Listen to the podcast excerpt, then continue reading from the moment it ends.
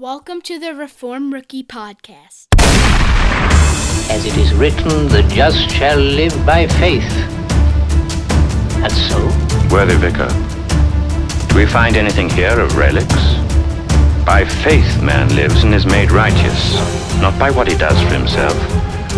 Be it adoration of relics, singing of masses, pilgrimages to Rome, purchase of pardon for his sins, but by faith in what God has done for him already through his Son. Dr. Martin, if you leave the Christian to live only by faith, if you sweep away all good works, all these glorious things you dismiss as mere crutches, what will you put in their place? Christ. Man only needs Jesus Christ.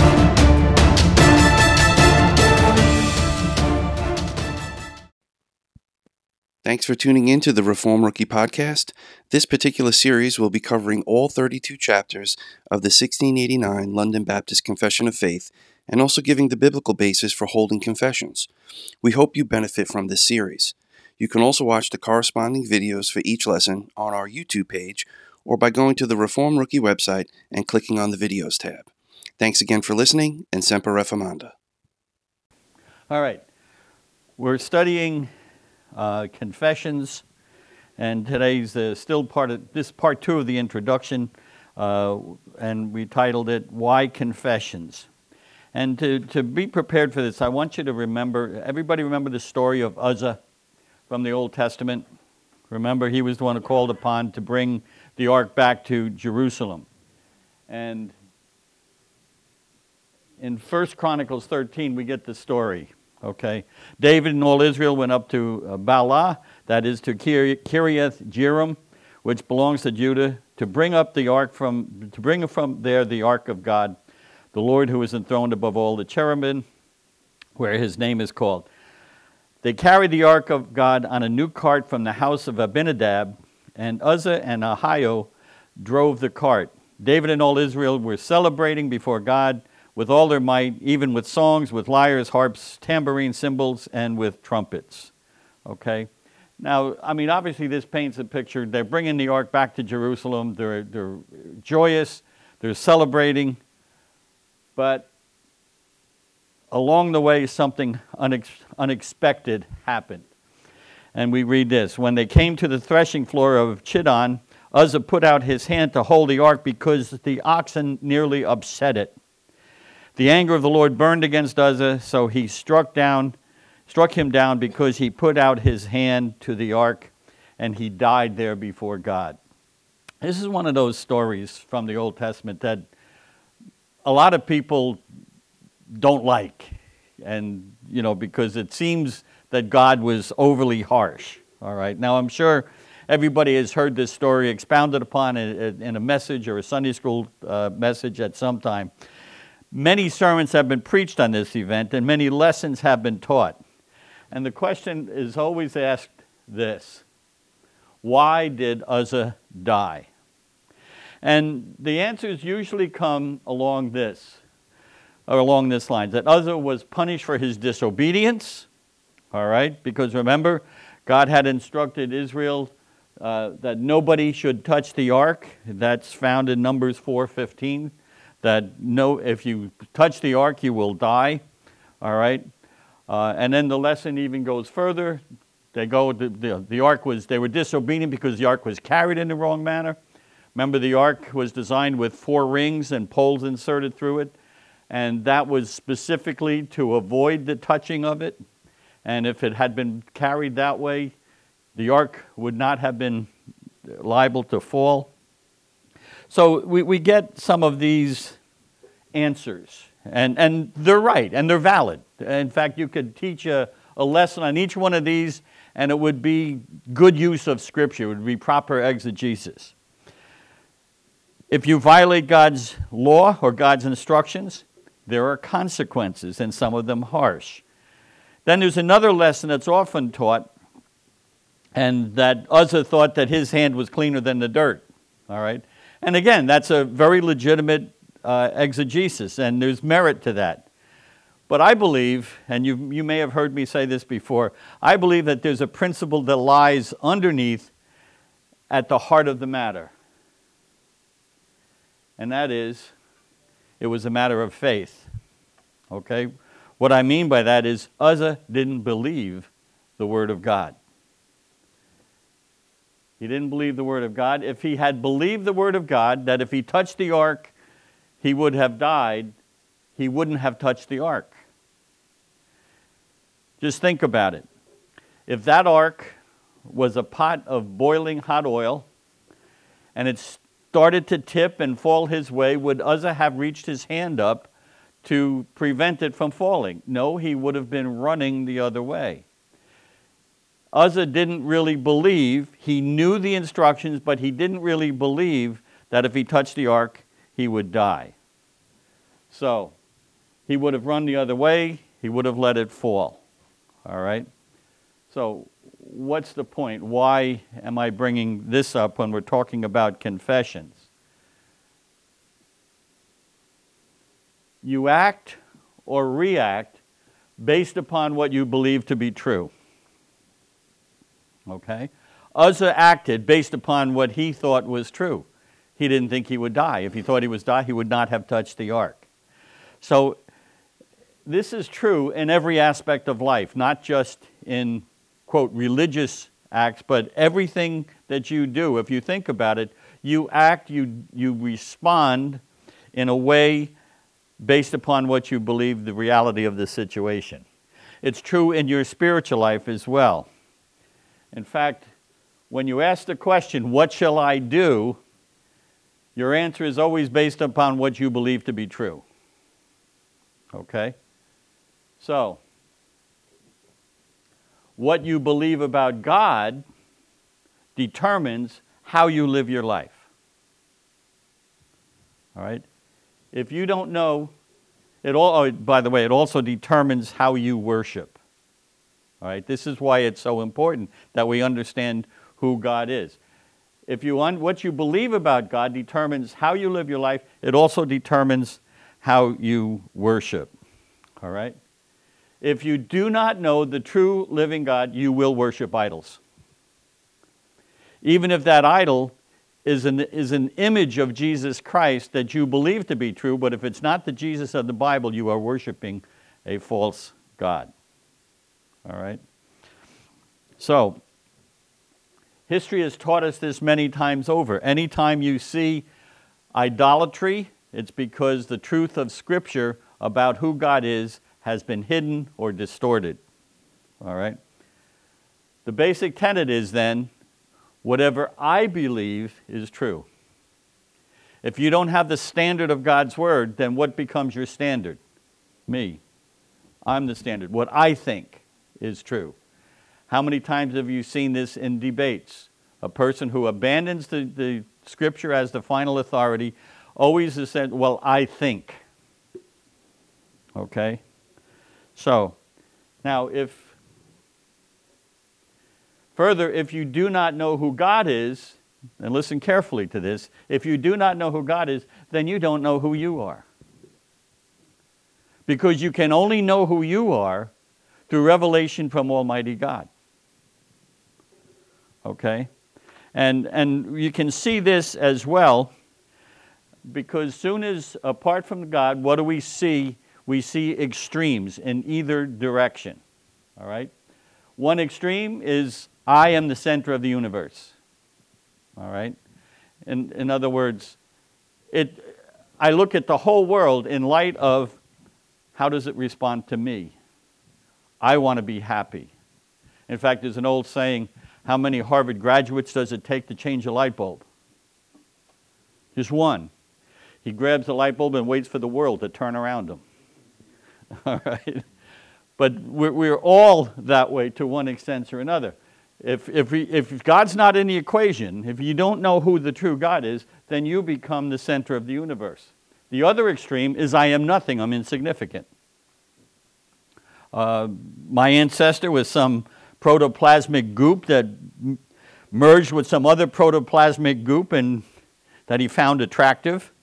And millions of years later, here I am. Look at me. All right? But I'm of no intrinsic worth, and actually, most of the people that hold to this point of view look at mankind as though they are invaders into this world. Now, you know, you've heard all of this. And this is what happens when you, when you abandon truth. What is the truth of Scripture? You are the image bearer of God. And that's important. And it's only through the Scripture that you will find that. Now, it doesn't mean that you're the center of the universe. It means that God is the center of the universe, but you represent Him. Okay? So there is value to human life based upon your relationship to Almighty God. Notice how the picture, the focus comes off of me and onto God where it belongs. All right? So you can see what you believe about God has bearing on how you will live your life because it de- it's what determines who you are and how you view yourself. All right? We can say the same thing is true of sin. Okay? What you believe about sin will certainly affect how you live your life. Okay? A generation ago, the end of the 20th century, there was a well known preacher in Southern California who pastored an extremely large church and by all outside appearances, he was an evangelical minister. However, if you dug into his theology, what you found was he said sin is an offense to the dignity of man. Notice what that's saying. Who's the center here? Me. What is sin? When you offend my dignity. Okay? That's the one extreme. Then on the other side of the coin, you have many churches that elevate even cultural standards to the level of the law of God. Okay, which, which is what? Legalism. Okay? Uh, rising cultural taboos to the level of sin. For example, there are churches functioning today right here on Long Island where men are not allowed to have facial hair. That's considered sinful for men to have facial hair. It's considered sinful for women to wear slacks. Okay? It's, uh, it's sinful to smoke cigars. I saw him smiling, so I had to get one.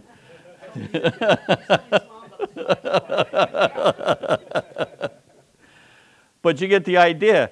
Something may be a cultural taboo that doesn't necessarily make it sin, but as soon as you start making it sin, you, you enter into legalism. Okay? What is Okay, what does the scripture say about sin? Question 18 of Keach's Catechism says, What is sin? All right, answer sin is any want of conformity unto or transgression of the law of God.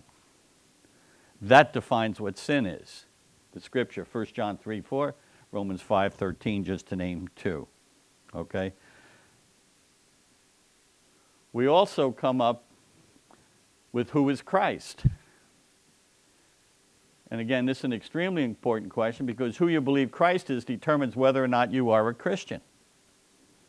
All right? The early church councils spent most of their time on this one question, probably more than any other doctrinal issue. I didn't time it, so I don't know if that's absolutely true, but certainly the early church council spent a lot of time just defining. No, I wasn't alive at that time, so contrary to what a lot of you may think. So, I, I think uh, Nicaea closed just before I was born. So, all right. But they've spent a lot of time just defining who Jesus Christ is. If your belief in who Jesus is does not agree with Scripture, you are trusting in a false Savior. It's that simple. It's not merely that you have faith, the faith has to be in something that is true. Okay? What is salvation? How is a person saved? Who needs salvation? And salvation from what?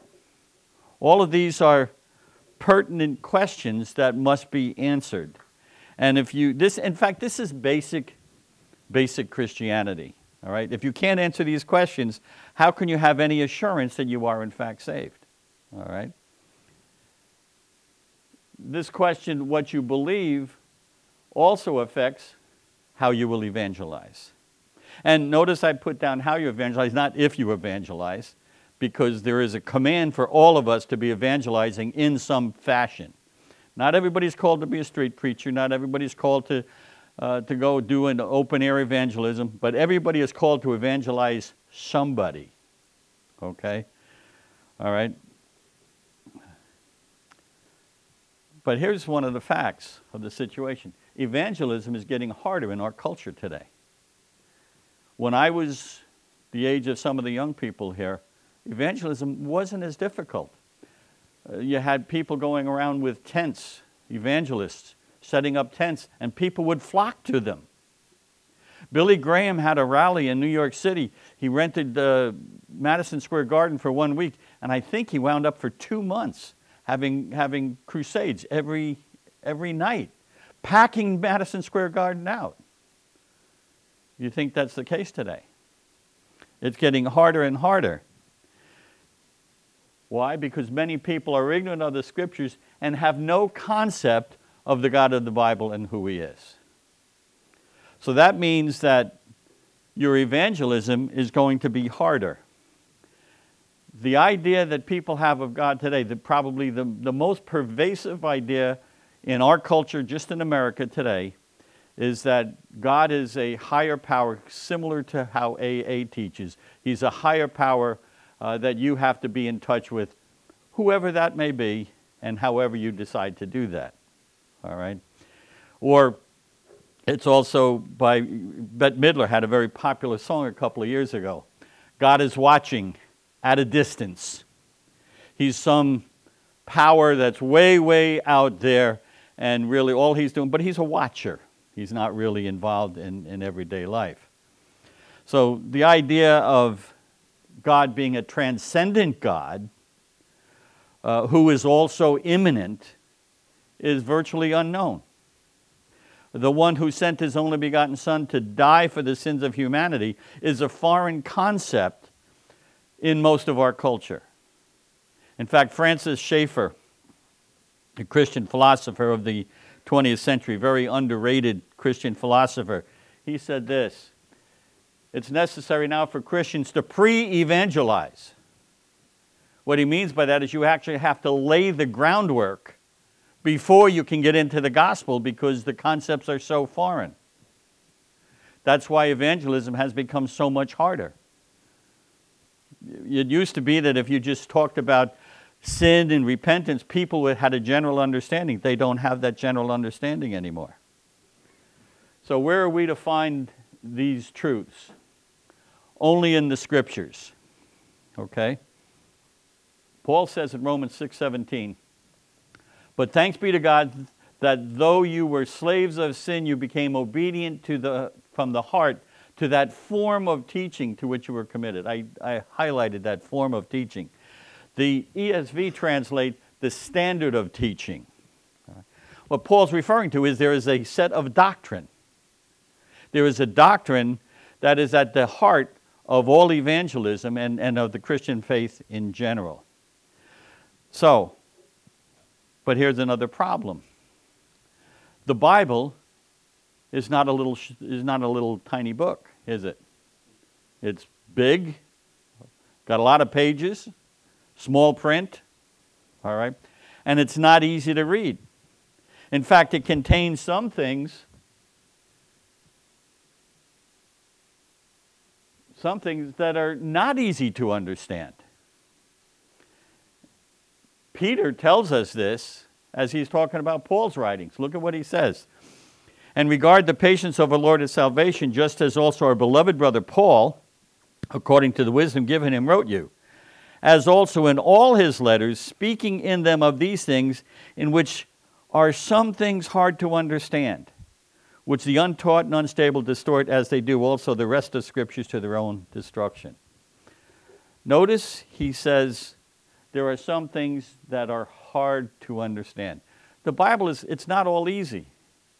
It's not all like, like learning your ABCs. There's, there's some basic things that are pretty simple that even a child can understand, but then there are some deep things that are much harder to understand.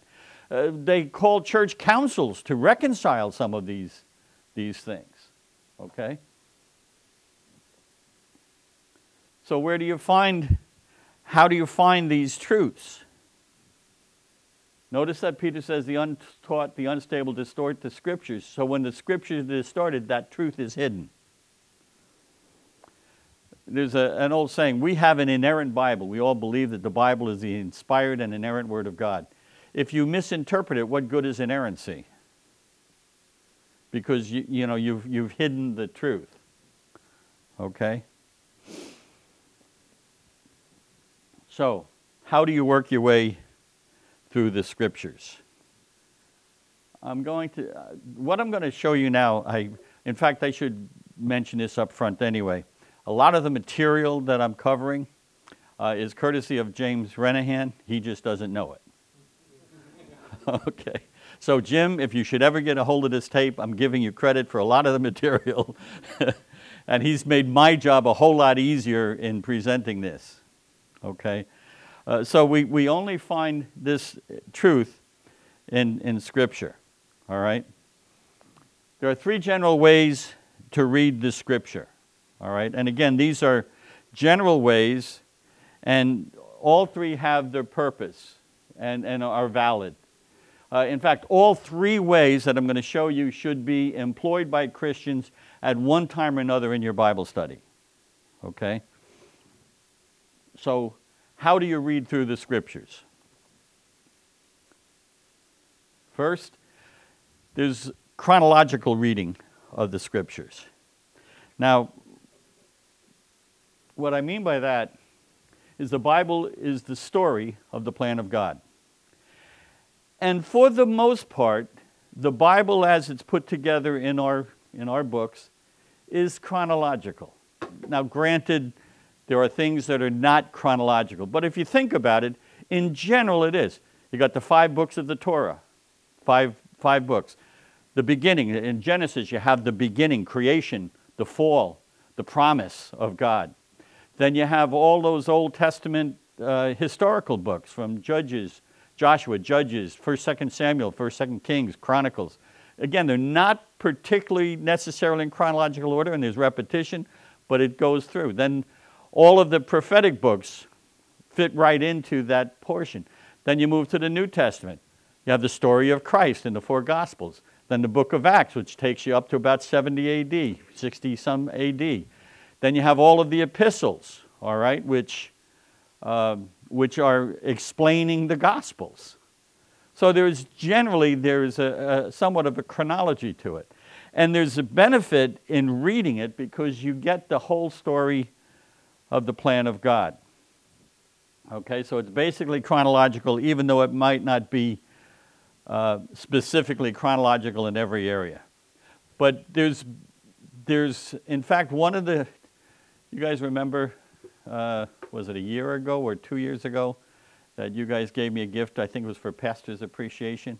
And it's the Bible, a set of the Bible in books with no chapter divisions, no verses, just told as a story. That would focus on chronological reading. And there's big benefit in doing that because you see the big picture. Sometimes we get so involved in the minutiae of looking at verses and words that we lose sight of the big picture. And so we have to be careful. In fact, I would say this that a lot of times you get people who, are, who move into heresy, they forget the big picture. You've got to see how everything fits into the big picture. So it's, it's the chronological. Reading in this way gives you the big picture of God's plan. Second way to read the Bible is ethical reading. The Bible tells us about the holiness and righteousness of God. I mean, you can't read the scriptures without getting an idea every time you come to a portion talking about God. We see him in his holiness. Talks about how righteous he is, how we can't have sin in his presence. It teaches us our responsibility to live in accordance with his holiness. There's an ethic to the Bible. Unfortunately, some people reduce Christianity to this code of ethics, which is a tragic mistake and error and heresy. The Bible does have an ethical system, but it is much more than an ethical system. Okay? It teaches us the principle of sowing and reaping. Deuteronomy 28 talks about blessings and cursings upon the nation of Israel when they enter the land. What happens when you obey? What happens when you disobey? It's all in there. there and th- then there are many object lessons uh, that we're told. 1 Corinthians chapter 10, we have a, a summary of the history of Israel. And then what does the Apostle Paul say? These things happened as examples to us upon whom the end of the ages come. Uh, then, of course, there's a, a one big admonition remember Lot's wife. Right? You see that some of the stories are meant there to teach us things. Okay? So that's the second way to read the scriptures. Third way is theological reading. All right? The Bible teaches us what we are to believe. Okay? It teaches us the knowledge of God. As much as the scriptures have revealed to us, we should know. Right? It teaches us what constitutes faith, what constitutes truth. It's the Bible that determines that. Pilate's question what is truth? Whatever God says it is. It's not subjective. God determines what truth is. Okay? This is doctrinal Christianity. And now, here you may have been wondering why, what in the world does all of this have to do with the confession? This is where confessions and creeds come in.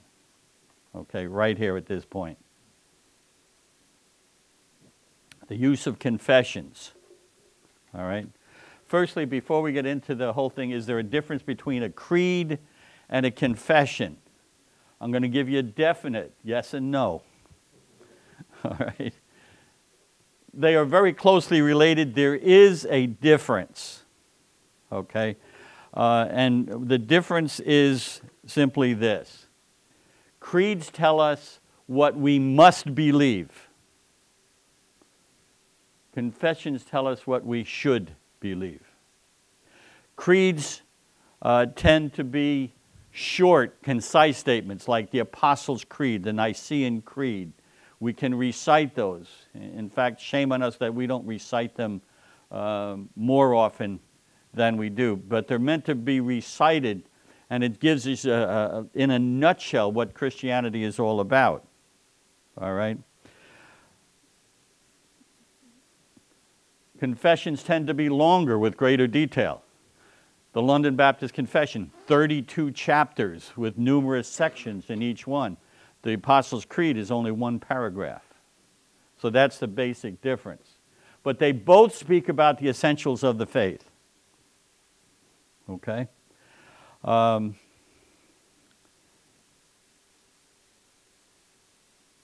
I'm going to give you a first one is, is what I call a positive use of confession. In other words, what it does. All right? Confession state the content of the faith so that belief may be intelligent. I want to emphasize that point. Christianity is not a blind leap of faith. If you ever hear somebody talk about a blind leap of faith, run because you're talking about somebody who's going to get you involved in a cult. Christianity is not a blind leap of faith. Christianity is faith that is uh, in a belief that is intelligent. The Bible expects you to use the brain that God has given you. All right? Also, Christianity is a historical religion. What I mean by that is you, there is a history. We, we, we show that the history of Christianity goes all the way back to the creation of man. But it is also a revealed religion. You can't get the tenets of Christianity just by looking at creation. You can see some things about God in creation, but it'll never lead you to salvation. It's impossible. It can't do that. The revel- and the revelation comes in an historical context. That's the importance of reading through from beginning to end and not just taking the Bible piecemeal. You have to look at the whole thing because the revelation comes in a, his- in a historical context. Hebrews 11, 6. And without faith it is impossible to please him, for he who comes to God must believe that he is and that he is a reward of those who seek him. Notice there's intelligence involved here. Okay? Without faith, you can't please God. So you have to believe, but you have to believe in God, and you have to know something about God. Okay? Faith must be in the revealed truth, and confessions state the facts of our faith, the necessary doctrine. That's one of the purposes of confessions. It, it teaches us uh, the, what the revealed truth is that is necessary uh, for our doctrine. So that's the first use of confessions. I'm going to give you a negative one, and it's not when I say negative, it's I don't really mean that it's bad. Negative meaning it's something that it prevents. All right? It defines who is not a part of the community of faith. All right? This is and again, this is an extremely important part of the confession. Confessions create doctrinal boundaries. Doctrinal boundaries are important. Uh, we don't just let anybody come up and preach from our pulpit. The, the, the, eldership of the church is, is mandated to guard the pulpit of the church so that the congregation will hear only truth coming from that pulpit. How do we know if a, a, a speaker is preaching the truth or not? For us, it's very simple. Have you seen the 1689 London Baptist Confession of Faith? How do you stand with that? That's the first question that we ask somebody. All right? For example, here's, a, here's an example of a confessional boundary God is one. All right? We, last week, remember we looked at that? That's the most basic of all confessions. Right starting in the Old Testament. Okay? What does that eliminate? Polytheists.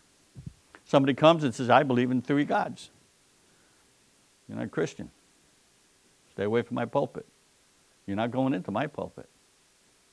Okay? So it creates boundaries. Now, uh, you can expand upon that. I just gave you the most basic one. Okay? Another positive use of confessions. Confessions connect believers from other places. This is really neat. I love this. I love this part. All right? examples. I put up there Ukraine and Colombia. Okay? When we took several trips to Ukraine uh, for different purposes. Every time we went to Ukraine, we wound up tying up with fellow believers who confessed the same thing that we believe. And even though, uh, in fact, the, the last time I was there, in God's providence, the apartment that we rented was right next door to a Presbyterian church. And they held to the Westminster standards. So right away I knew we could go to that church, and with a couple of exceptions of baptism and whatnot, but we held to the same, the same faith. And so I was able to get in there, and I had tremendous fellowship with the pastor of that church. And, and it was, even though I couldn't understand a, a word he was saying, well, one or two words that he was saying, uh, I could still worship with them and have fellowship with them because we had a common confession. Same thing in Colombia. Um, most of you know that I was asked to teach in a seminary down in Medellin, Colombia, which I, which I still love because Medellin, as you know, was the former haven of Pablo Escobar, probably one of the most notorious drug lords. And now it is a haven of Christianity down there. And I was able to uh, to, to teach in the, in the uh, seminary uh, because they held to the same confession as us. So I taught in the seminary in Medellin, Colombia, and I actually preached an Easter Sunday service in a Reformed Baptist church in, right in the heart of Medellin, Colombia. And they put, they didn't have hymn books, so they put the words of the hymns up on the, uh, the overhead the same hymns that we sing. So I was able to sing in Spanish and know exactly what I was singing because we held to the same beliefs.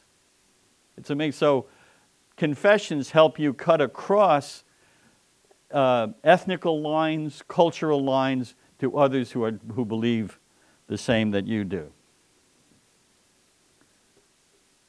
But there's another positive use. It goes a little bit further than that. Confessions connect believers from other time periods. Okay, we can identify with Christians who held to the same confession from years ago. And there's one big example of that is Charles Haddon Spurgeon used the 1689 London Baptist Confession of Faith. That was the confession of faith that was in the Metropolitan Tabernacle in London over 100 years ago. He preached in the 1800s. Okay? So there's a continuity of doctrine in confessional churches. One of the things that I love about being a confessional church is we know that the doctrine that we're teaching today is the same that Spurgeon taught back in the 1800s, the same that Nehemiah Cox taught back in the 1600s, and we can trace the, the roots of our, our confession all the way back into the New Testament. And if you want to even stretch it a little bit, we go right back into the Old Testament. And if they had had it, maybe Cain wouldn't have killed Abel. Too far? All right, I tried. I tried.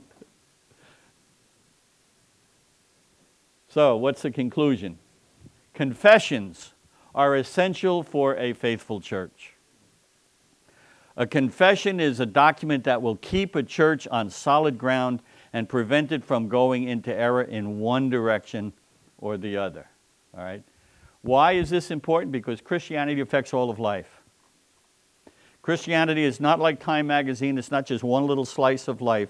Your, Christian, your Christianity affects every area of your life. Romans 12, Paul tells us this. He says, Therefore, I urge you, brethren, by the mercies of God, to present your bodies a living and holy sacrifice. You realize that's an oxymoron. A living sacrifice. All right? It's meant to be that. Because your whole life is sacrificed to Jesus Christ. That's what he's saying here, which is your spiritual service of worship. And do not be conformed to this world, but be transformed by the renewing of your mind. Notice, it's not blind faith, it's intelligent, by the renewing of your mind, so that you may prove what the will of God is, that which is good, acceptable, and perfect. And then, so what's the upshoot of all of this? Right living is based upon right believing. That's why we use a confession. Confession of faith, if you look at our 1689 London Baptist, it's, the, uh, it's a concise summary of the important elements of the, of the scriptures, which teach us not only how to worship, but how we should live our lives day in and day out. Any questions? Final thoughts? I know I went through that very, rather quickly. Confessions, creeds, no? We good? Okay. Pastor Chris, if you would take it from here. Thanks for tuning in to the Reformed Rookie Podcast. This particular series will be covering all 32 chapters of the 1689 London Baptist Confession of Faith and also giving the biblical basis for holding confessions. We hope you benefit from this series. You can also watch the corresponding videos for each lesson on our YouTube page or by going to the Reformed Rookie website and clicking on the Videos tab. Thanks again for listening, and Semper Reformanda.